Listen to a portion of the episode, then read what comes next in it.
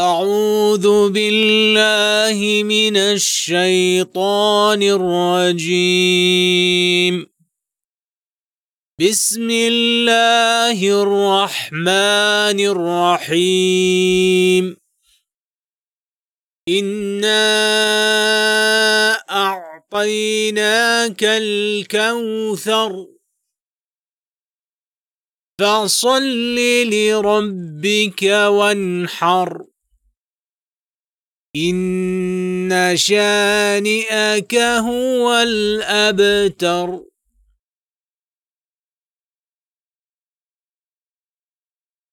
الحمد لله رب العالمين. صلى الله على نبينا محمد وعلى آله وصحبه أجمعين. الحمد لله كما ينبغي لجلاله وعظيم سلطانه. الحمد لله الذي هو كما أثنى على نفسه. الحمد لله فالعبد هو كما أثنى على نفسه فالعبد لا يحصي ثناء على ربه. الحمد لله حتى يرضى والحمد لله بعد الرضا والحمد لله. والصلاة والسلام على رسول الله الأمين وعلى آله المكرمين وعلى أزواجه وذرياته وأصحابه. اللهم صل وسلم على محمد وعلى آله وصحبه إلى يوم الدين. وارض اللهم عن آله وصحبه أجمعين. فنأخذ اليوم تفسير تفسير سورة سورة الكوثر من التفسير الموجز للشيخ محمد بن شامي العدوي القرشي وفقه الله. فقال في قول الله إنا أعطيناك الكوثر فصل لربك وانحر. فإنا أعطيناك أيها النبي في الآخرة نهرا عليه خير كثير فكما أعطيناك الخير الكثير فأخلص لربك الصلاة وكل طاعة لله واذبح لله وحده. انتهى كلامه وفقه الله. أقول مستعينا بالله أن الشيخ فسر قول الله عز وجل إنا أعطيناك فبين أن المعطى هو النبي صلى الله عليه وسلم وأن الضمير يعود له وأن المعطي هو الله سبحانه وتعالى. والله عز وجل هو الذي يرزق الخلق. وهو الذي يهبهم الذكور والغلمان. وفي ذكر ذلك النبي صلى الله عليه وسلم الكوثر يفيد أنه إعطاء تفضل لم يسبق إليه أحد.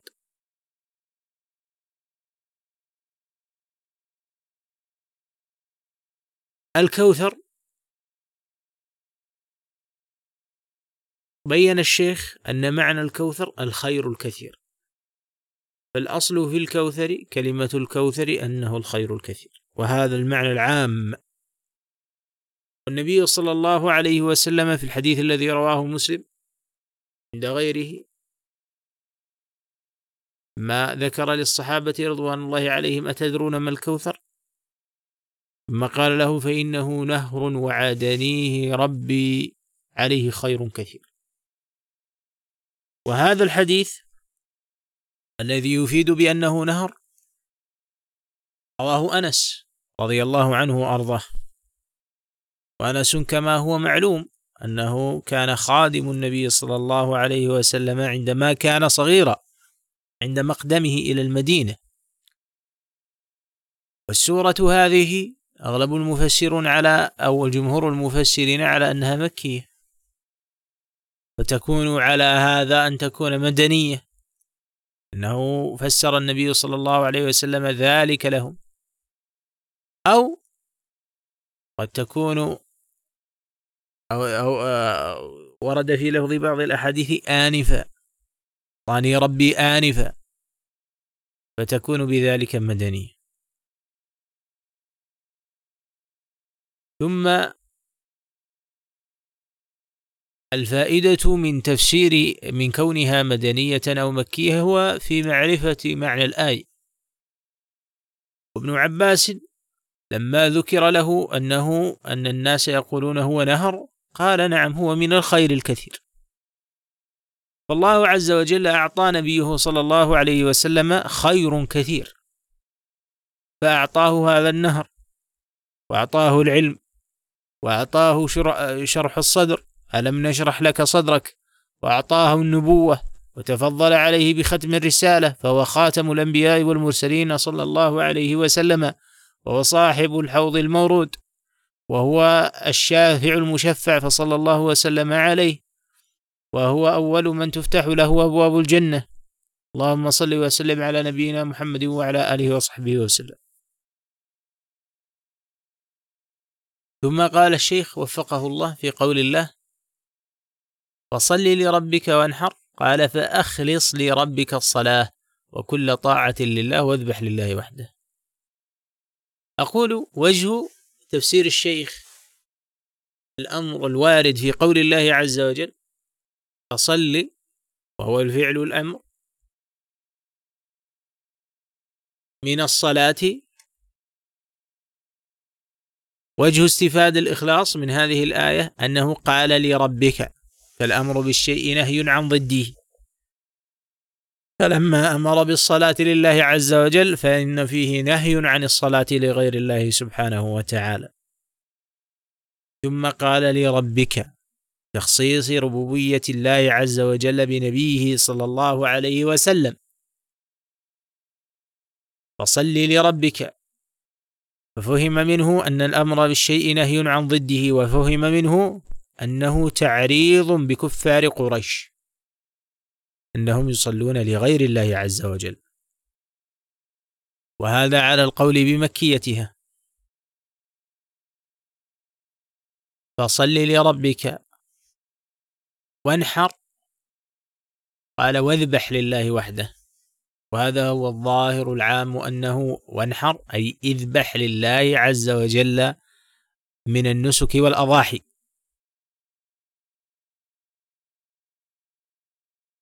فصل لربك وانحر. معلوم أن عيد الأضحى لم يكن إلا في المدينة ولم يكن بمكة.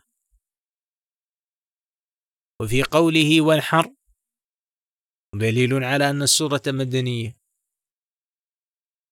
والأمر الآخر ما روي عن التابعين أنه وانحر قال ذلك في صلح الحديبية من التحلل بالإحرام. أنه فصل لربك وانحر. والفقهاء الذين يستدلون بهذه الآية على أنه في عيد الأضحى تذبح الأضاحي بعد الصلاة لا قبل الصلاة يستدلون بهذه الآية باعتبار أنها سورة مدنية ونزلت في المدينة.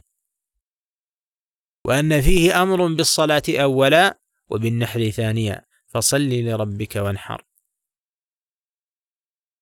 لم يشر الشيخ وفقه الله لماذا لم يقل الله عز وجل واذبح؟ والظاهر والله أعلم أن فيه أن في قول الله عز وجل فصل لربك وانحر أن فيه تنصيص على أفضلية النحر وأن النحر أفضل. والأشياء التي تنحر هي البدن والبقر فهي أفضل من الذبح وهو من الكباء من سواء الكبش أو الماعز. ويدل على ذلك قول النبي صلى الله عليه وسلم في يوم الجمعة من راح في الساعة الأولى فكأنما قرب بدنه من راح في الساعة الثانية فكأنما قرب بقرة. فجعل الأول والمبكر كأنه قرب بدنه. فعلمنا أنها أعظم أجرا وأفضل. والنحر هنا يدلنا على أن البقر والإبل أفضل مما يذبح.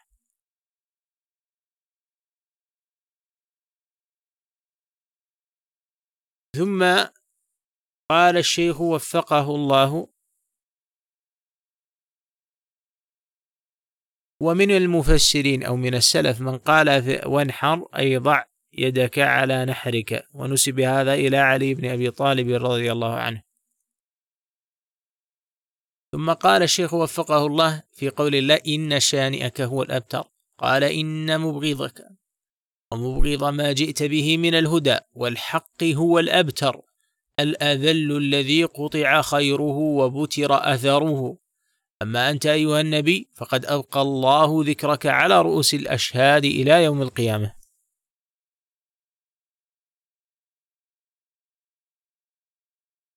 والشنآن والبغض.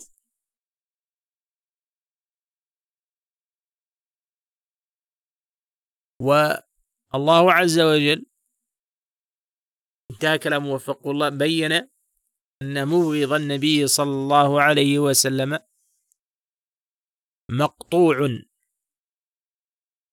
ويفهم من هذا أن الله عز وجل يصبر نبيه صلى الله عليه وسلم بهذه الصورة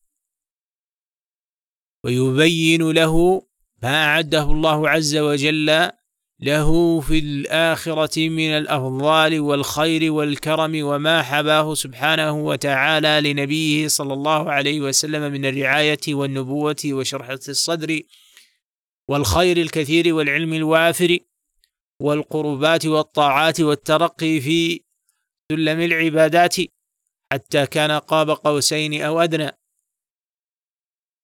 فتفضل عليه المولى عز وجل بإعطائه الكوثر. وقربه سبحانه وتعالى وفتح له في العبودية ما لم يفتح إلى أحد من الخلق أبدا. النبي صلى الله عليه وسلم أكمل الخلق عبودية لربه وأعرف بأمره وبنهيه. اللهم صل وسلم على رسولك الأكرم. فهذا الدعي الذي قال أن النبي صلى الله عليه وسلم أبتر إنما قال ذلك لما توفي ابن للنبي صلى الله عليه وسلم فقال ذلك اللفظ يريد به أنه مقطوع نسل النبي صلى الله عليه وسلم استبشارا منه انقطاع دعوة النبي صلى الله عليه وسلم والنبي صلى الله عليه وسلم روحي له الفدى لن تنقطع دعوته لأن دعوته هي دين الله عز وجل والله حافظ دينه. والنبي صلى الله عليه وسلم لم ينقطع من مصل عليه. من ذلك العهد إلى هذا. ومن سائل له الوسيلة والفضيلة والمقام المحمود الذي وعده الله عز وجل من بعد الصلوات. ومن زائر إلى قبره عليه الصلاة والسلام مسلما وداعيا للنبي عليه الصلاة والسلام. فاللهم صل وسلم على رسولك الأمين. والنبي صلى الله عليه وسلم قال للصحابة إنما أنا لكم مثل الوالد. فالنبي صلى الله عليه وسلم هو للمسلمين مثل الوالد وأزواجه هم أمهات المؤمنين فهم أمهات لنا. رضي الله عنهم وأرضاهم. فاستمر النبي صلى الله عليه وسلم ذكره وأعلاه الله عز وجل كما قال ورفعنا لك ذكرك ذكره مرفوع في السابق بين الأمم قبل نبوته عليه الصلاة والسلام وقبل ولادته. وبعد نبوته والوحي إليه عليه الصلاة والسلام وقبل ذلك من بعد ولادته في إرهاصات النبوة. ثم هو سائر إلى يومنا هذا. اللهم صل وسلم على رسولك وعلى آله وصحبه. قال الشيخ وفقه الله الدروس المستفادة من الآيات. يجب الإيمان بأن للنبي صلى الله عليه وسلم نهرا هو الكوثر في الجنة. وهو كما يلي. عليه خير كثير كما قال صلى الله عليه وسلم في حديث أنس رضي الله عنه أتدرون ما الكوثر؟ قلنا الله ورسوله أعلم قال فإنه نهر وعدنيه ربي عز وجل فيه خير كثير الحديث رواه مسلم. ونهر يجري ولم يشق ولم يشق شقا. تاه قباب اللؤلؤ وتربته مسك أذفر أو أذفر وحصباؤه اللؤلؤ لحديث أنس رضي الله عنه أنه صلى الله عليه وسلم قال أعطيت الكوثر فإذا هو نهر يجري ولم يشق شق. فإذا حافتاه قباب اللؤلؤ فضربت بيدي إلى تربته فإذا هو مسكة ذفر أو ذفرة. فإذا حصاه اللؤلؤ رواه أحمد صحيح ورواه الشيخان بنحوه. وفي رواية حافتاه قباب الدر المجوف رواه البخاري. حافتاه من ذهب ومجراه على الدر والياقوت. لقوله صلى الله عليه وسلم كما في حديث ابن عمر رضي الله عنهما الكوثر نهر في الجنة حافتاه من ذهب ومجراه على الدر والياقوت تربته أطيب من المسك وماؤه أحلى من العسل وأبيض من الثلج رواه أحمد والترمذي وابن ماجه. ترده طير أعناقها كأعناق الجزر. كما قال صلى الله عليه وسلم في حديث أنس رضي الله عنه عن الكوثر ماؤه أبيض من اللبن وأحلى من العسل ترده طير أعناقها مثل أعناق الجزر. قال أبو بكر يا رسول الله إنها لناعمة. فقال أكلتها أنعم منها. رواه أحمد وللحاكم بنحو صحيح. آنيته كعدد نجوم السماء كما قال قالت عائشة رضي الله عنها لما سئلت عن قول الله تعالى إنا أعطيناك الكوثر قالت نهر أعطيه نبيكم صلى الله عليه وسلم شاطئاه على در مجوف آنيته كعدد النجوم رواه البخاري. أن كل من كره محمدا صلى الله عليه وسلم وأبغضه فهو سافل حقير أبتر لا خير فيه. اللهم انتهى كلام المصنف وفقه الله. اللهم صل وسلم على رسولك وعلى آله وصحبه وسلم. اللهم صل على نبيك وعلى أزواجه وذريته. اللهم صل وسلم على رسول الله. وحوض النبي صلى الله عليه وسلم إنما يشخب ماؤه من نهر الكوثر ونهر الكوثر يسقي منه النبي صلى الله عليه وسلم من شاء من أصحابه. اللهم صل وسلم على رسولك الكريم. وذلك الحديث إني لبقعر حوضي أذود الناس. آه، عن أهل اليمن أو كما قال النبي صلى الله عليه وسلم فاللهم إنا نسألك شربة من يد نبيك محمد صلى الله عليه وسلم ونسألك الجنة وما قرب إليها من قول وعمل ونسألك مرافقة رسولك الكريم صلى الله عليه وسلم في جنات النعيم ونسألك قربنا من النبي صلى الله عليه وسلم في يوم القيامة يا رب العالمين. فإنه عليه الصلاة والسلام قد قال أقربكم مني مجلسا يوم القيامة أحاسنكم أخلاقا فاللهم حسن أخلاقنا ونقي سرائرنا. واغفر لنا ذنوبنا وسهل لنا أمورنا.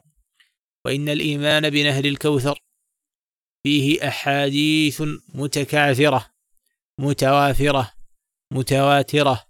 ما بين مرفوع ثابت للنبي صلى الله عليه وسلم بين أحاديث وآثار عن صحابة رسول الله صلى الله عليه وسلم وبين آثار عن التابعين وتبعهم. من هذا الحوض الذي هو ثابت للنبي صلى الله عليه وسلم ولا ينكره إلا زنديق. قد استعظم قلبه هذا الخير الكثير الوافر الذي أعطاه الله عز وجل لنبيه صلى الله عليه وسلم. وفي هذا الإثبات في نهر الكوثر إثبات أن الجنة والنار مخلوقتان من مخلوقات الله عز وجل. قد أعدها الله سبحانه وتعالى إعدادا حقيقيا لا, مجاز فيه وأنهما مخلوقتان الآن وفيهما نهر يقال له الكوثر وللنبي صلى الله عليه وسلم كما لا كما دل على ذلك الأحاديث التي تلوناها من تفسير الشيخ وكما دل على ذلك تفسير السلف لقول الله عز وجل إنا أعطيناك الكوثر لا كما ذكره أهل البدع والأهواء والزيغ. اللهم إنا نؤمن بما أخبر به نبيك صلى الله عليه وسلم. ونصدق به. اللهم لا تحرمنا مرافقته ولا الشرب من نهره. اللهم امن علينا بذلك يا رب العالمين. واغفر لنا ولوالدينا والمسلمين. اللهم ارحمنا وارحم بنا يا رب العالمين. اللهم استعملنا في طاعتك وجنبنا عن معصيتك. اللهم اجعلنا من أوليائك وأخص عبادك يا رب العالمين. وارزقنا خشيتك في السر والعلن. وافتح لنا فتوح العارفين. ونور قلوبنا بالإيمان. وعقولنا بالحلم والإيقان. وارزقنا الحلم يا رب العالمين. واغفر لنا ذنوبنا يا رب العالمين. وكلنا وليا وكلنا نصيرا. وارزقنا من عندك رزقا واسعا بفضلك ومنك وكرمك. والله أعلم وأحكم. وصلى الله على نبينا محمد.